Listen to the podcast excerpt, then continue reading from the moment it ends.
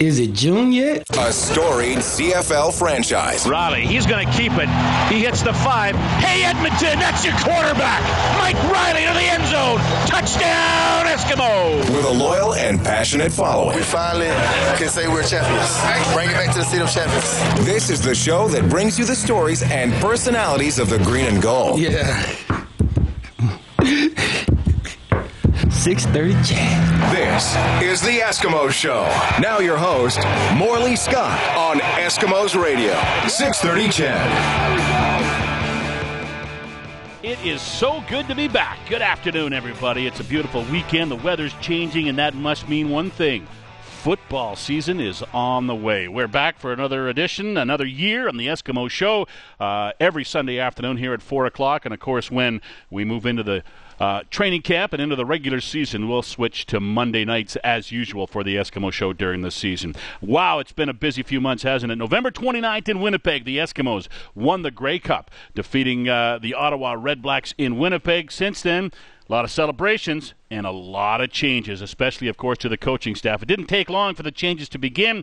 A week after they won the Grey Cup, Chris Jones was on his way with his entire coaching staff pretty much to the Saskatchewan Roughriders. A week after that, Jason Maas was named the new head coach of the Eskimos. Through the free agency uh, month of February, lost a few players, signed a few players. In the next couple of weeks, we'll get you up to date on all the changes and talk about what they mean to the Eskimos for the 2016 season. Uh, the biggest piece of news for the Eskimos most recently came out on Friday afternoon when the Canadian Football League finally made their ruling on the Jason Maas case. If you go back to that uh, week couple of weeks after the Grey Cup in December, uh, the Eskimos uh, asked for and received permission from the Ottawa Redblacks to talk to Maas and offer him the job as uh, their new head coach if they choose to.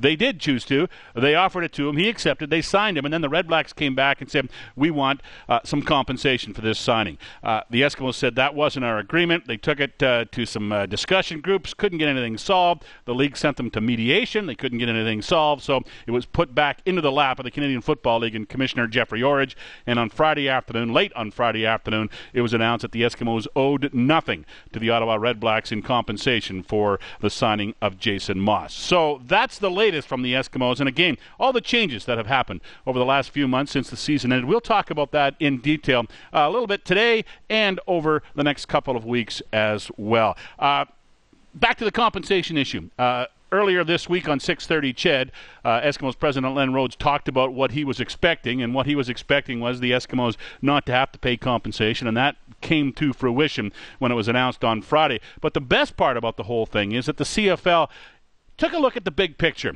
And Rhodes talked about the fact that uh, it's happened now twice this offseason with coaches leaving their contracts with one team to go to another team. And he said the league is addressing that. It's not about the Eskimos or Ottawa, it's about just doing the right thing. There's a new policy in place that deals with these things in the future. There was no such policy at the league level. If anyone knows the implications, we certainly do. we lost a head coach to Saskatchewan, but again, for the opportunity to move up, we're just asking Ottawa to treat us with respect, the same respect that we granted Chris Jones. And we move on, and it's about moving on. So, indeed, we do move on from uh, that issue, and we can now start looking ahead to this season and stop talking so much about last season, as great as it was with a Grey Cup championship. A guy who's real excited for the start of the new season is the new head coach of the Edmonton Eskimos, Jason Maas. Uh, just the same as I was when I got hired. I'm just as excited and. Uh, kind of chomping at the bit. You know, two months to go. Uh, feels like it can't get here soon enough. uh, you've been in the position now for about three months. What has that three month stretch been like in preparing for your first season as a head coach? Uh, all, I mean, everything's been through organiz- organizing off-field activities for mini camp, organizing coaches getting hired, uh, going through free agency, going through the the draft stuff, um, it's it's a lot to shoulder for the first time going through it all, but at the same time, it, it's what I love and it's football. And um, you know, you take all the stuff that you're, you know, you've never done before. That's what kind of gets me excited to wake up every every day. But I'm very much looking forward to the on-field activities. I, I, guess that's the major difference from going from coordinator to head coach. You work a lot in the off season as a coordinator, but as a head coach and and in the general manager's position as well, especially. But as a head coach, you're immersed in it like 24 hours a day. It seems during the off season still.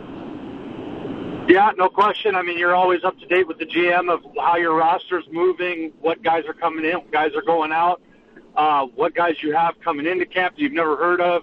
Uh, also trying to organize your coaching staff, trying to get your playbooks done, trying, especially as a head coach coordinator, you're trying to still do all the offensive responsibilities you have to get your offense prepared, but at the same time, you have to make sure your defense is is is functional and ready to roll with the, the coaching staff on that side, and then our special teams as well. So it's kind of coordinating all that you know, then looking after, like I said, mini camps, training camps, scheduling, food, uh, all the things that you don't think about as a as a coordinator, you're kind of still having to do. Yeah, a lot of stuff that everybody takes for granted, but has to get looked after somehow by someone, right? And all of it falls to the head coach a lot of times. No question. Uh, your uh, your staff. I understand uh, they've been in town now for the last month or so, or throughout the month of March a little bit for meetings. How has that process gone with you guys getting to know each other and starting to work together? Well, the staff came in for ten days in March, and they left towards the end of March uh, as uh, we went to go see the combine. Um, it went well. I mean, all of us are new, new staff completely. Only a couple of us have worked together. Um, so you know, it's it's all about getting to know people personally. I'm I'm a big believer in you know making the sport fun and you know we're we're together more than we're with our families during the season. So you want to be able to get along and have that camaraderie and have each other's back, and that's what this time's about.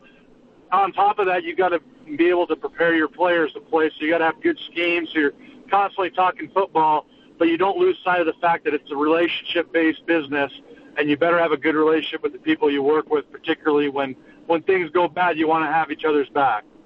How important is that camaraderie among coaches to, to create that now going forward into the into the regular season, so that you guys know each other so well when you start to play games? Uh, it's huge. I mean, trust, trust, honesty, um, you know, compatibility, being able to communicate with each other. All that is super important. We're not always going to going to agree on everything we do, but as a staff, we've got to be able to overcome that and look at what's best for the Eskimo organization. So the better you are as friends, the better you are as people and, and understand what makes each other tick, the easier it is to communicate all those things. And uh, I never lose sight of that. I think it's one of the most important things in the business as you're laying the foundation for your team. It kind of starts with your coaching staff. They give out a little bit of the vibe to the players, the energy, and how you want things to be. You know, and, and it all starts with respect and communication and trust. I guess if your coaching staff can't work together, it's not too long before your football team can't work together, right? That's the way I believe. I mean, I think uh, you know you're always going to have your core players around, but your coaching staff has to be able to lead it and you know be in that room every day and coming up with the, the best schemes for your players. And like I said, you're not always going to agree with the players or the other coaches, but you have to be able to communicate and have you know respect for one another and be able to do that in a uh, in the right way. Those coaches will be on the field together for the first time later this month in Florida when the Eskimos hold their mini camp. Now, that was part one of our conversation with Jason Maas. Had a chance to have a, a long conversation with him this past week, and we'll hear part two of that conversation next week on the Eskimo Show. Same time, 4 o'clock on Sunday afternoon. When we come back this week, we'll hear from the president. Len Rhodes joins us next on the Eskimo Show. You're listening to The Eskimo Show on Eskimos Radio, 630 CHED. Training camp for the Eskimos less than two months away. They will play their first preseason game on the road this year. That'll be uh, June the 11th in Calgary against the Stampeders, and then Saturday, June 18th, the Eskimos will play their home preseason game against Chris Jones and the Saskatchewan Roughriders. That goes 2 o'clock in the afternoon on Saturday, and it'll all be around the Porkapalooza uh, festival that's going on uh, in that area around Commonwealth Stadium and Clarke Park as well. So, uh, of course, get tickets for that look at uh, the Eskimos website at esks.com for all your ticket information and your season ticket information as well. All right, uh, 2016 looks to be an exciting year in the Canadian Football League. Before we look ahead to 2016, let's bring in Eskimos uh, president and CEO Len Rhodes to look back a little bit more at a championship year last year. What a year when you look back at 2015, coming off uh, some seasons where we were rebuilding to one that we said now we have a contender. Uh, give full credit to uh, Ed Hervey and his uh, full football operations staff in terms of making sure that we had some a team out there and a product that fans could be proud of. When you win the Grey Cup, first when you go to the West Final and you host it, and it's against uh, your main rivalry down the road, that is just uh, outstanding uh, stuff. And to win the West Final, and then to have the right to go to Winnipeg to represent Edmonton the whole Edmonton community at the Grey Cup. Uh, nothing matches that. Winning, well, you know, we started off uh, down, and you say, okay, here we go. It's time to roll up the sleeves. And at the end of it, we won, but there was never a dull moment. And the celebration after winning the Grey Cup downtown at Churchill Square, when the fans showed up, the emotions that came, and you emceed it, Morley. I could hardly speak because there was a lack of sleep a lot of jubilation and a few drinks um, of celebration, and it was all good. But what got the heart going and the emotions going were the fact that the fans showed up in those great numbers. Then, obviously, uh, after the celebration, we had basically a day to celebrate, and then we had to deal, obviously, with the coaching staff being approached by the other team. And uh, when Saskatchewan uh, talked to our coaches and and then uh, we realized that there was a potential that we'd uh, be look, facing some changes.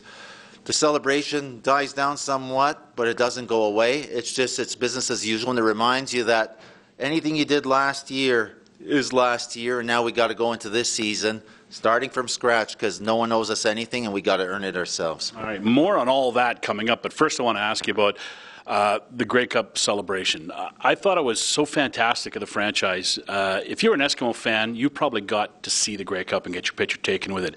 You couldn't go on Instagram or Twitter or Facebook or anywhere and not see pictures of the Grey Cup at a party, at a school, at a charity event, whatever the case may be. Uh, I you don't need uh, you don't need to hear it from me, but you know it's worth being congratulated for the fact that you got the cup out in the community, and, and a couple of players have told me it's the People's Cup too. They deserve it, and they they, they earned a chance to to have a party with it too. You know, you're being totally consistent in terms of it's the People's Cup. That's exactly the expression we used within these walls here at the stadium.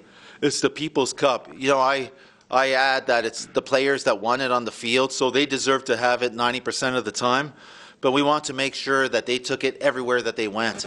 And I believe it's approximately 100 public appearances that were made with the Cup and the players and some of the staff. I only had it twice myself because I wanted to make sure that the players had it. And one of the two times I had it, I was with Calvin McCarty. Uh, up in St. Albert, and we were uh, spending two hours with fans and the photos with Calvin, getting his autographs. You, you, talk about our players. Calvin McCarty looks at people in the eye. He's sincere. He takes the time to talk to the kids but it is the People's Cup. And it's remarkable that there's a, a, lot of history in the Cup itself, but when it comes down to it, it really reflects the fact that as a league, and obviously as a community owned team, we really believe that the fans are everything and they deserve the Cup. So some people say, well, that's, that's impressive, it's spectacular. But for us, it's, uh, it's really the way we should be doing business, and we're so proud of it because uh, when fans can touch the cup, see it, have their photos taken, there's nothing that matches that. Yeah. We're talking with Eskimos president and CEO Len Rhodes. Len, is how good is the Grey Cup for business on on that side of things for the Eskimos? You know, Morley, that's a great question. And uh, so there's two things going on right now. We have the fabulous momentum with winning the Grey Cup. We uh, will be sharing some of the details at our annual general meeting, which is going to take place May 3rd, coming up. And it's going to be a nice news story. Uh, record merchandise sales in the history of the franchise. We've never sold more uh, apparel, jerseys, championship caps than we have in 2015. Uh, our sponsorship uh, numbers with our corporate community stepping up, another record on that front, so we're very proud about that. Uh, now, where we are, though, we're in an economic situation where a lot of our fans and listeners are uh, facing some challenges, if not themselves, with their jobs, and some you, we all know someone who's been impacted in a negative way. But the Eskimos offer great value. You know, for uh, $300 to $600, you can get a season seat. Try to find that in any other pro sport. And uh, we want to continue to do that. So it's a very good news story, great momentum on the business side. But we are in a recession, in the local recession anyway, driven by the energy situation. We will come out of it, but until then, there's some hardships uh, being faced by our fans. But uh, one great thing for, again, a few hundred dollars, you come to a game and you can escape from your problems knowing that 10 times and hopefully 11 times, if we have a home playoff game, fans can come and have a great time at a great value point as well. Uh, from a business side of things, and I've asked this to a couple of players too. I, I, when do you turn the page? And the guy said, for the most part, the parties stop at the end of December, maybe mid January, then the training begins. Uh, business wise, when does this year become last year and next year become this year? you know, the common question I get when I'm out is uh, what do you do in the off season? And you know, in the off season on the business side and as the leader of the organization, we do more than people can imagine. Because again, when we say we're a gate driven league, it means that our number one source of revenue, unlike any other pro sport, is that we got to sell tickets. So you just don't get 20,000 season seats uh, sold automatically. People don't come knocking your doors and say, hey, I want to drop off a bucket of money for tickets. We have to be aggressive in that. We have to get our sponsors in renewal situations. We've got to seek new sponsors. There's a lot that goes on there. One constant as well is the 855 community visits that we make. Our players, our cheer team, our uh, coaching staff, again, the new coaching staff will be doing that because Jason Maas just embraces everything about community. And personally, I make about 100 appearances a year. So there's a lot of that that goes on in the off season. It's preparing the field really for when the guys come on the field, that there are people in the stands, that we have a healthy business model so that we can give a lot back to the fans to make them proud about, proud about the product they see, not only on the field, but the environment in which they're in during game days. Your goal, obviously, is to win football games on the field, off the field. It's to make the community a better place, which you've done in, in, in many different ways and many different facets. Uh, one way you did it this offseason, you had a news conference this year uh, to talk about your 50 50 revenue and, and where that money goes. Uh, how proud are you of the fact that you've been able, as an organization, to raise so much money and be able to put it back into football, back into making that long term commitment to Commonwealth Stadium? You know, through minor football, through junior football, through the U of A Golden Bears? Morley, uh, when I'm wearing my CFL governor's hat, and I'm amongst the other teams, we have become the envy of the entire league in terms of what we're doing at amateur football levels. Um, this past year, you allude to the fact that we gave some more money, was $610,000 and we don't keep any of that. That goes directly to the amateur uh, entities, the Huskies, the Wildcats, Football Alberta. Uh, the U of A Golden Bears team for scholarships, and then even our own uh, Eskimos alumni for grassroots initiatives. makes me extremely proud because you've got to get kids playing the game. And when I arrived in Edmonton in 2011, I said, wow, there's some great things going on, but we're not working together. So a lot of credit goes to all the leaders in the respective entities at the amateur level who were prepared to work with the Eskimos. First thing we did in 2012 is we automated 50 50. We got more funds and we said we're giving it right back, continued right back to amateur football, but on the condition that we do work together. Ed Hervey has uh, stepped up and he's uh, chaired the Northern Alberta Amateur Football Summit, and he's shown leadership there, and that's bringing all the stakeholders together. On another front, something we've just recently done is we've launched flag football at the public junior high level. 20 some schools have signed up, 400 and some kids are playing flag football. We launched it a few months ago it is incredible. We have uh, the. We, I want to thank the junior high system for making that possible, but they were impressed with how we got the stakeholders. I called Football Alberta.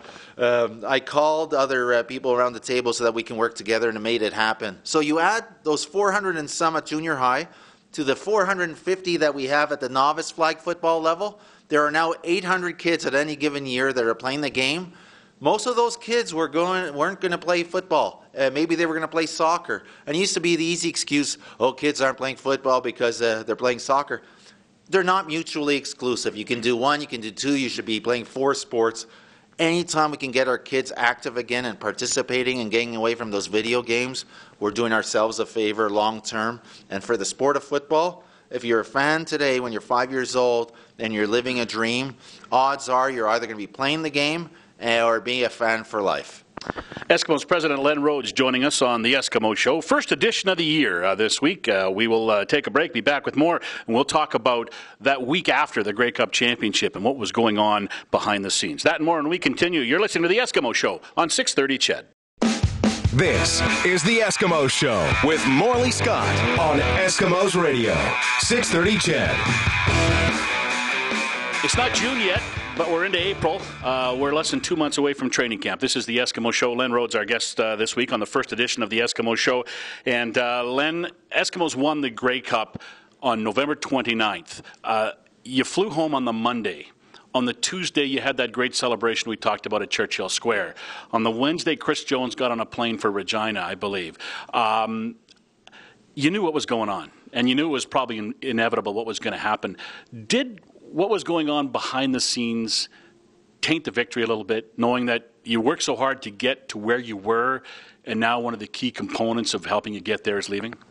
I think uh, Morley actually gave us more conviction, more conviction that the Edmonton Eskimos are stronger than any individual. And leading into Grey Cup, there were uh, rumors, some speculation that uh, we would be at potential risk of losing Chris Jones. We always encourage people who have opportunities to move up uh, to have that ability, but we didn't want that to be a distraction during Grey Cup. So we tried to clean the slate at Grey Cup, and we said, let's focus on what we're here for, and we'll deal with the other stuff once Grey Cup is over. But you're you're you're right. Literally after the uh, fan uh, fest, uh, we got right back into business, and then we faced the reality that Saskatchewan formally did want to speak to uh, Chris Jones.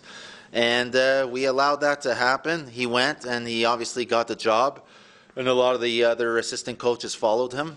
But that gives us total conviction. I am forever grateful for what Chris Jones did for this organization in the two years I was here. He did what we asked him to do. He ultimately won the Grey Cup with us, for us. The players got it done on the field. But now he's uh, chosen to leave us, and um, we have a great successor, Jason Maas. Uh, people know what he did when he was on the field. People obviously know what he does in the community. His family, when he was in Ottawa, chose to stay in the USA. But when he's come back here to Edmonton, taking on the head coach responsibility, he told us that his family decided that they're moving here with him. They've already moved back to Sherwood Park. That's a statement. We won't be twisting his arm to go out in the community and do things because that's what he wants to do. And uh, we're going to have a man who's dedicated to making sure we have a great product on the field, but he's going to make sure that we're engaged off the field and he's going to participate directly in that. And that's really exciting. And when Ed Hervey and I talk about it, we said that's the reality. Let's uh, move on and do what we need to do. We're really optimistic with where we're headed, and this club is a lot more than any one individual. One week after you win the Grey Cup, Chris Jones goes. One week after that, you hire Jason Maas as a head coach. That two week stretch must be just mind blowing to think about all the meetings and conversations you must have had while celebrating that Grey Cup win. Yeah, uh, and you have to divide the two things, uh, but that's uh, real life. And uh, you know, it's not like we said, well, we we're going to take two or three months off and relax because we won, won a Grey Cup. In a way, it makes us more focused than ever, making sure that we've got our eye on 2016 and beyond. It's my responsibility to make sure that this club is sustainable overall for not only this year, but for five years, 10 years, and 30 years down the road. Uh, Ed Hervey's focused on getting the right talent. Uh, and then we're going to have the coaches, once they're back in here full time, making sure that we get the best out of each of the players. So everyone has a role to play. Uh, we're going to be singing from the same uh, song sheet, and uh, we all buy into the philosophy that uh, on field performance is the most important thing that we do. Community aspect is uh, the second most important. And the third uh, part of our strategy is making sure that when people come to watch games live at, sta- at the stadium, we give them the best value that we can. Obviously, Ed Hervey is the guy in charge of on field and hiring the new coach. Well, what's your role? Did you take much of a role in the hiring of the new head coach? No, I, uh, you know, when I hired Ed Hervey, uh, which was my hire, I buy into a philosophy and I give a trust, and I've got to let Ed pick the people that he wants under him. When it gets down to the final uh, straws, Ed and I are obviously in the deep discussion and gives me his rationale. And in this case, he had full the full green light to choose the man that he wanted. He knew uh, where we were aligned in terms of the type and the profile of the person that we wanted. Uh, obviously, Jason Maas was at the top of the list, and when he was in the considered set, Ed knew that I he had 100% of my uh, support on that one. That's what's beautiful about Ed and I. We really complement one another in many ways. Ed is the consummate football expert. I keep my eye on the business. My biggest, and I'll give myself credit for, is putting Ed in the role that he's playing right now. This man is so intense and so focused. Uh, he lives for football, and we're so lucky to have him. Um, Ed can really be as intense in the fact that sometimes you're going to have some difficult decisions and some great debates internally, but I always know where he's coming from. He's a straight shooter and he has a lot of integrity. Is this organization has it gotten obviously it's gotten to where you want it to be to a certain extent especially on the field when you came on as president what four years ago five years ago? Uh, was it harder to get here than you thought? Was it easier? Uh, have you got there ahead of schedule? You know eh, great question I think when we were at our lowest is uh, through the public size is when we were 4 and 14 and we had conducted research and it said a lot of what we expected, but we didn't shy away from the research because we wanted to hear directly from the fans. But what the fans, uh, I want the fans to realize is that we were already thinking about what we're going to do the next year, the year after that. And actually, when we were at our worst on the field, we were more optimistic. We were probably more pessimistic the year prior to that, knowing what was coming. But we knew we had put the resources in place. We've given more resources to football operations than ever in the history of this club, and that allows Ed to do the things he needs to do so that we can get the people like Jason Maas here and a competent staff, and that we can take the, uh, the planes, the uh, charters that we need to take so that when we're in the East, we can get right out of there as soon as the game is over. So there's a lot of things that we get that other teams are very envious of. So, uh, there's leading indicators and there's things what you see on the field at any given time it's our responsibility to be 10 steps ahead of that. So when things are at their lowest in the eyes of the public sometimes we're actually seeing things in a much better way. But conversely uh, before we were 4 and 14 we knew we needed to uh, improve the product and uh, we were hoping to get some victories and we can blame it on some bad bounces. But at the end of the day when you lose a game you lose a game and the record doesn't lie uh, you've won a lot more since then, so I guess that's all behind us now. Uh, in late June, fans are going to start to pile into this beautiful building to watch football games. Uh, what's going to be different this year for the fan as, as they come to this game? You know, there's a fabulous things that we've been able to do in the last uh, four and a half years I've been with the club is that I have a very supportive board of directors. That when I came in and uh, interviewed for the job, I said, I'm going to be growing the revenue of this club and the objective is when we increase our revenues to put it right back into the club, and that's putting it back into football, spending some in the community, and making the game day experience that much better. And there's always things we got to continue to do, but I think one great example last year, spending $2.1 million along with TELUS for Wi-Fi.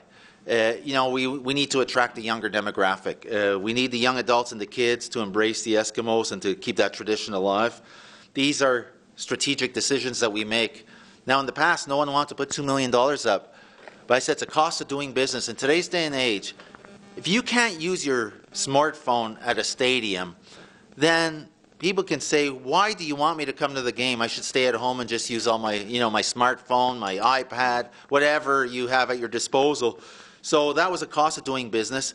Just two years ago, if there were more than 25,000 people, you couldn't even use your cell phone because the system was overloaded.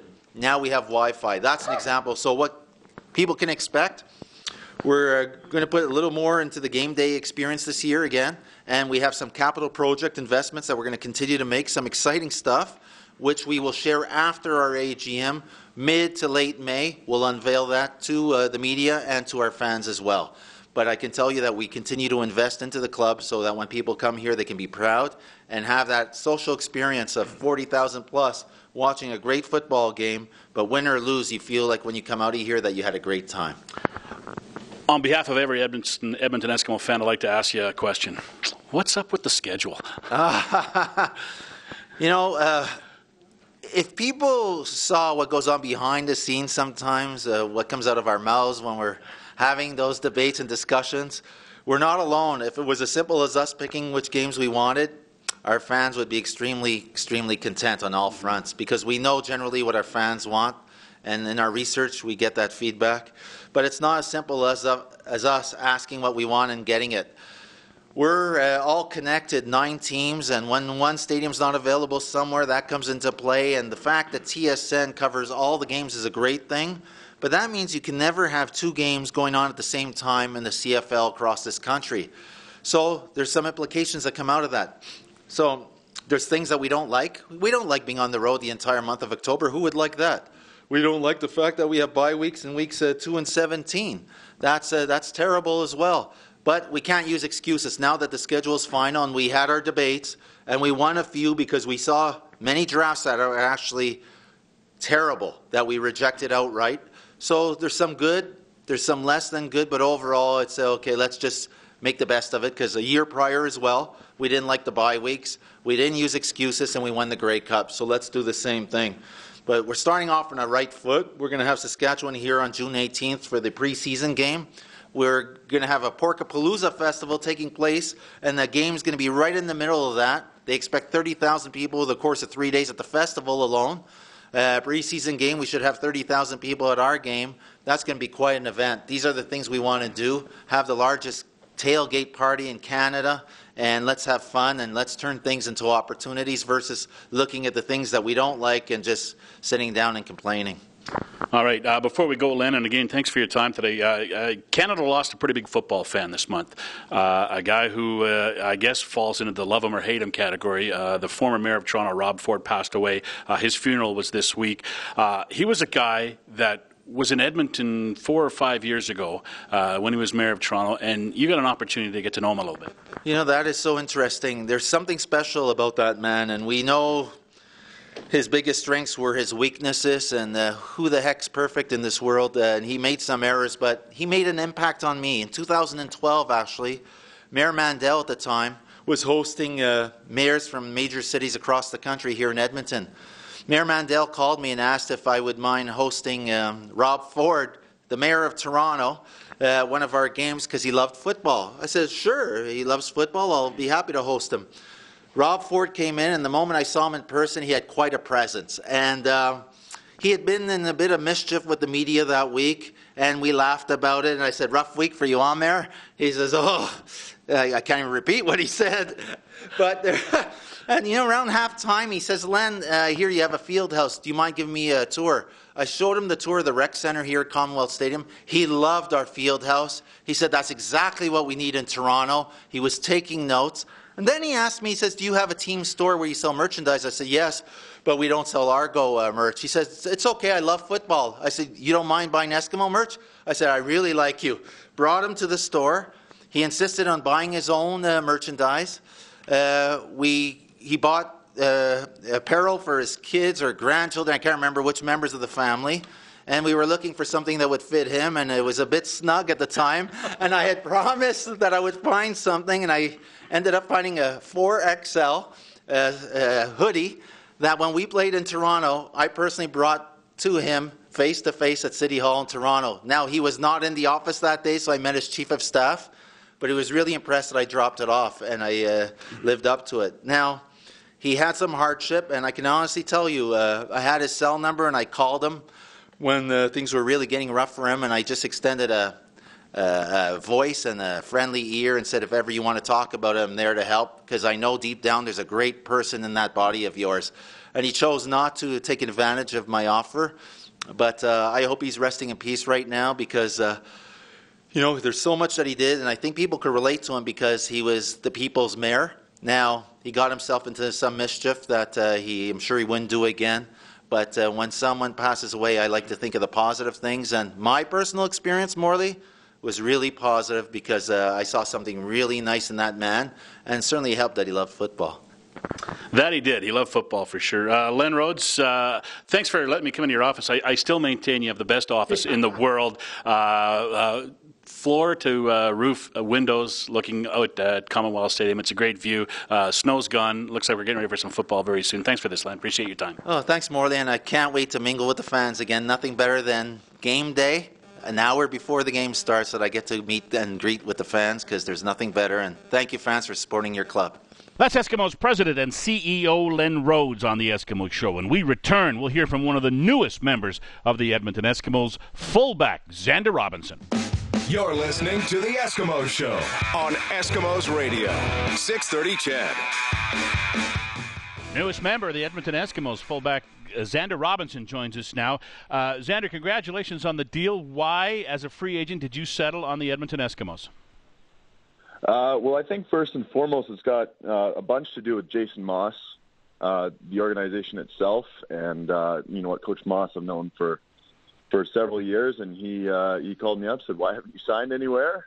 Explained my situation. He said, "Well, I want to get you in here," and then next thing you know, I'm on a flight out to Edmonton and a day later, I'm signing. And to explain the relationship, Maas, of course, was on the on the coaching staff of the Argos for several years, just when you broke into the league, right? Yeah, and you know what? He was the one who got me to start playing offense. So he was the one who was throwing me the ball after practice, and uh, and this was the tor- towards the end of my second year, and then the third year, starting training camp, I was playing fullback and tight end, and um, he's kind of the one who initiated the transition. So obviously, uh, he's invested in your career, and uh, you're invested in him. Yeah, very much so. Very much so. Uh, why was that decision made, uh, and and how did you, how did you feel when, when first approached about moving from defensive line to uh, uh to the offensive side of the ball? Well, you know what, it was, the decision was made. Um, you know, partly myself. I'd played tight end in high school, and uh, so I you know knew how to catch a ball, and uh, I wasn't. I was rotating in on the defensive line, but I didn't think I was I was playing as much as I wanted to, and I knew that if I you know, took the tutelage of Jeff Johnson and uh, and started and started getting some routes in after practice and some extra blocking in after practice that I could make this work. And uh, and you know what? The, I guess the coaches saw it as well. Coach Maas being an integral part of that. And next thing you know, I am uh, I'm playing fullback and tight end. So the whole move was Maas's idea to start with, then, right? Uh, yeah, you know what he said. You know, I was out there catching balls afterwards, and he's uh, you know just fooling around after practice, and he said, "Why don't we you know take this a little more seriously?" And and next thing you know, um, the coaches took notice, and in the next training camp, I was I was playing fullback. What's been the biggest adjustment in making that move? Biggest adjustment? Um, well, I miss playing defense, so that's that's a little bit of an adjustment, but I still get to tackle people on special teams every now and then. Um, bigger. Uh, you know what? I'd, I'd say just the mental aspect of it, and and you know the playbooks are a little bit more expensive on the offensive side, and there's a lot more to know, and and terms and concepts and words change week to week, and uh, just kind of a little more mental preparation, I'd say, and that's probably the biggest adjustment. Uh, the physical aspect of it, right? You're more, I, I guess you're going to get to block, obviously, and you're going to be in in uh, pass protection, but you, you probably missed that going after the quarterback and, and trying to put put the full hit on him or the ball carrier or whatever the case may be. Yeah, you know what? It was that, that's the that's the great thing about playing defense, whether it's D end or three tech, is just you know go get the go get the guy with the ball. It's pretty simple. Uh, you go through A gap, B gap, or C gap, or you know there's not there's not there's nothing too expensive other than you know guy with the ball. That's the guy you got to get. All right, let me ask you this: What's your mindset now? Are you a fullback, or are you feel like a defensive lineman playing fullback? Oh no, I, am definitely I'm fully converted to offense.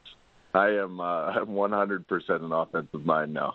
Um, I haven't, you know what? I, I, I miss defense and I and I miss getting a sack sort of thing, but uh, offense and, and getting the ball that's a feeling that's just unparalleled your numbers are, are, are pretty good too, considering you're learning and you're making the switch. You've put up some some pretty good numbers in the last three years.